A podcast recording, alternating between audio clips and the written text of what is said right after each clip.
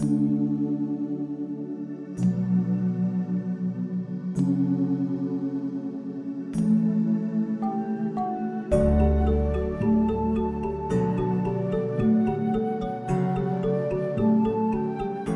pindah cepat-cepat ke tahap ketiga, yaitu Mojopahit. Arus kakawin yang mulai mengalir pada zaman Kediri mengalir terus juga di zaman Mojopahit di atas tahun 1300.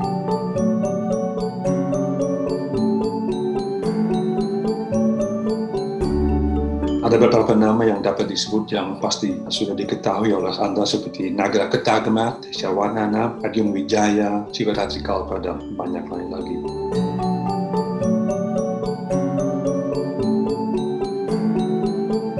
Saya kira peralihan dari zaman Kediri ke zaman Majapahit itu juga merupakan titik balik baru. Kalau Kediri kita lihat terinspirasi oleh Ramayana dan Mahabharata kalau kekawin yang ditulis di Mojopahit ternyata terinspirasi oleh sumber lain, yaitu dunia Jawa di sekitar penyair dan pembaca.